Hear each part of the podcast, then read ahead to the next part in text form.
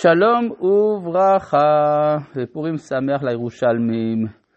שואל אבישי שלום הרב, הרב הסביר שכוונת השם בפסוק כ"ו בפרק י"ח היא שאם הוא ימצא חמישים צדיקים בסדום, הוא אכן לא ישמיד את העיר, אבל אין שם כמות כזו. מה גרם, מה גרם לרב להבין כן כך בפסוק? לשון הפסוק, מדרש, תודה רבה. מה שגרם לי להבין לזה זה פשט הכתוב. זאת אומרת שבעוד שאברהם מדבר בסגנון של פתוס מרובה, השופט כל הארץ, לא יעשה משפט, חלילה וכולי, ואולי יחסרון, אולי יש חמישים צדיקים. והקדוש ברוך הוא עונה בצורה לקונית. לקונית, אם אמצא חמישים, לא אשחית. טח. אז בעצם מה הוא רוצה לומר? אני יודע כבר, זה בעצם סגנון. שאלה שנייה, שואל יהונתן, שלום רב, ניתן לסבור בהלכה שלמדנו אודות פיקוח נפש, כי ברגע שמייחדים שניים ומעלה, לא חל הדין שצריך למוסרם להורג. ובכך לתרץ מדוע לוט לא הוציא לאנשי סדום את המלאכים. תודה יום טוב. אני לא ראיתי מי שכותב ככה, אבל אם יש לך מקור, שאם זה שניים אז זה כבר משהו אחר, אז אולי. טוב. ובכן, רבותיי היקרים, אנחנו ממשיכים. בספר בראשית, בפרשת וירא בפרק י"ט, בפסוק, אה, בפסוק, ט"ו, וכמו השחר עלה. אז דיברנו על זה שזה בעצם התרמה של תהליך הגאולה הכלל ישראלי ביציאת מצרים, אז יש פה הקבלה, ויעיצו המלאכים בלוט לאמור.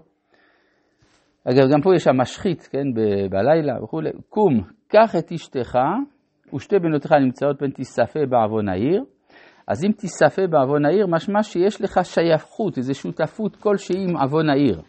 יש קטרוג עליו. כלומר, אם אברהם היה שם, לא היו אומרים לו למהר, כי אברהם אין לו סיכוי להיתפס בעוון העיר. אבל לוט, כן, אה, ויתמהמה. מה, מה זה ויתמהמה? זה דבר קצת אה, מוזר. למה יש לילות להתמהמה? אומר רש"י, הוא התמהמה כי הוא רצה להציל את ממונו. אז אפשר להבין את זה כדבר שלילי. כלומר, בשעה שאתה בסכנת נפשות, אתה חושב על הזהב. אז תעזוב את הכל, תציל את עצמך. אבל אפשר להבין את זה אחרת. הוא מבין שכל פעם שיוצאים מתוך איזה קליפה, מתוך איזה טומאה, יש ניצוצות שצריך להעלות משם. והרכוש של לוט בסדום נושא בקרבו את ניצוצות הקדושה. בדיוק כמו שמצאנו גם שיעקב התעכב בבית לבן בשביל הצאן, וכי יעקב רודף ממון, אלא שיעקב רוצה להעלות משם את הניצוצות. אותו דבר גם כשישראל יוצאים ממצרים, הם יוצאים ברכוש גדול. אז יש מה לקחת משם, זה חייבים לקחת, כי כל פעם שאנחנו יוצאים מאיזושהי תרבות, צריך להעלות משם את הצדדים החיוביים של אותה התרבות. וזה מסוכן, בגלל שאתה לא יודע אם גמרת את המלאכה או שלא גמרת. כי אם לא גמרת, תצטרך לחזור לשם עוד פעם. ובבחינת גם יעקב שנשאר כדי לקחת פחים קטנים שהוא השאיר. אה? הטעם של שלשלת וההתמהמה. אני לא יודע איך אתה רוצה לומר. של...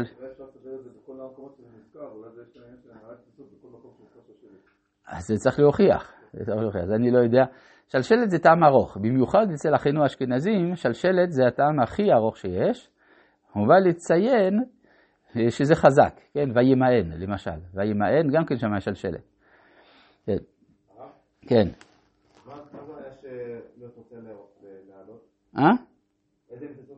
איזה ניצוצות לוט רוצה להעלות? את המשיחיות, לפי מה שלמדנו. בסדום זה הבסיס של המשיחיות. כן. אה, כן. אז הוא בסכנה. נכון, זה בדיוק, זה, זה אחת העבודות הקשות שיש לצדיקים. לכן בגמרא כתוב שרבה אמר על ימות המשיח יתה ולא אחמינה. שיבוא, אבל שלא יהיה שם. אז לפי מה שכתוב בספר מקדם לעין, החשש של רבה זה דווקא מפני הנקודה הזאת, שהוא יודע שכשיתחיל התהליך הוא יתמהמה, בגלל שהוא צריך להעלות ניצוצות, והוא לא ידע להבחין בוודאות מתי צריך לעזוב. נכון? זה הסכנה. וזה אותו, אותו דבר גם בחג הפורים, כן? שבחג הפורים, ש...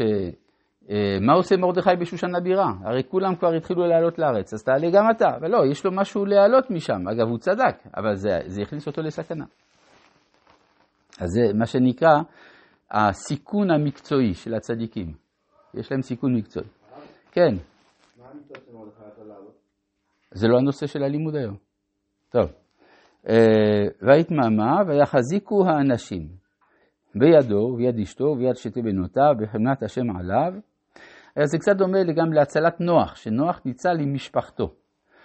ויוציאוהו ויניחוהו מחוץ לעיר.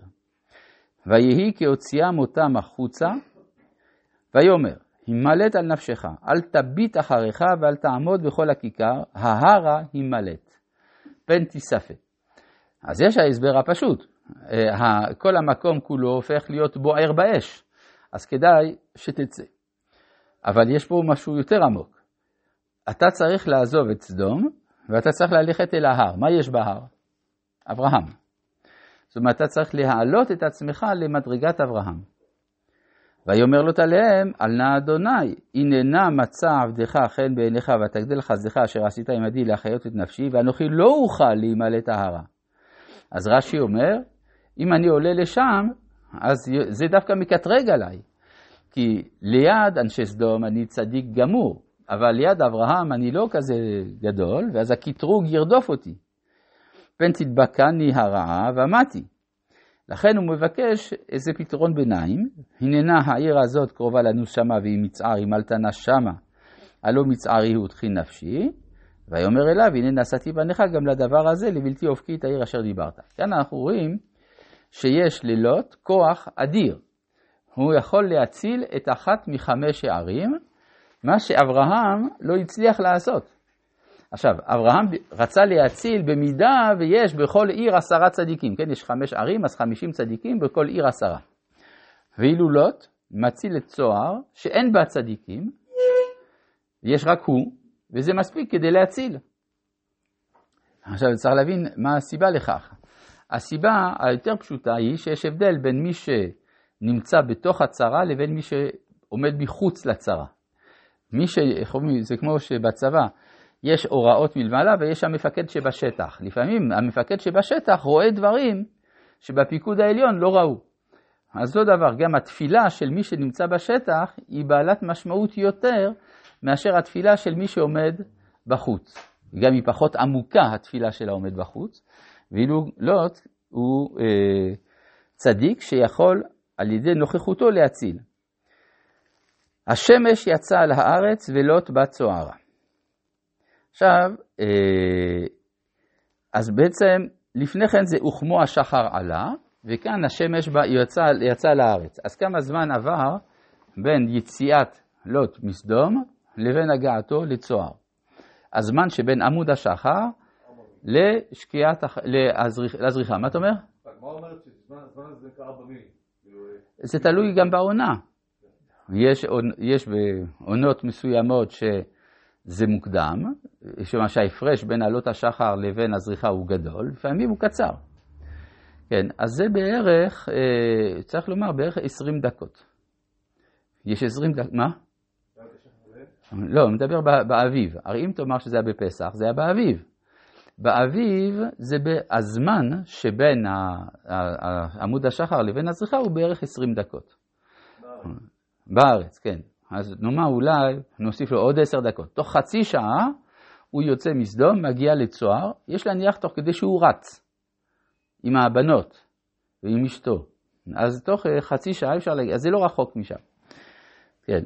עכשיו, מה, מה זה הדבר הזה?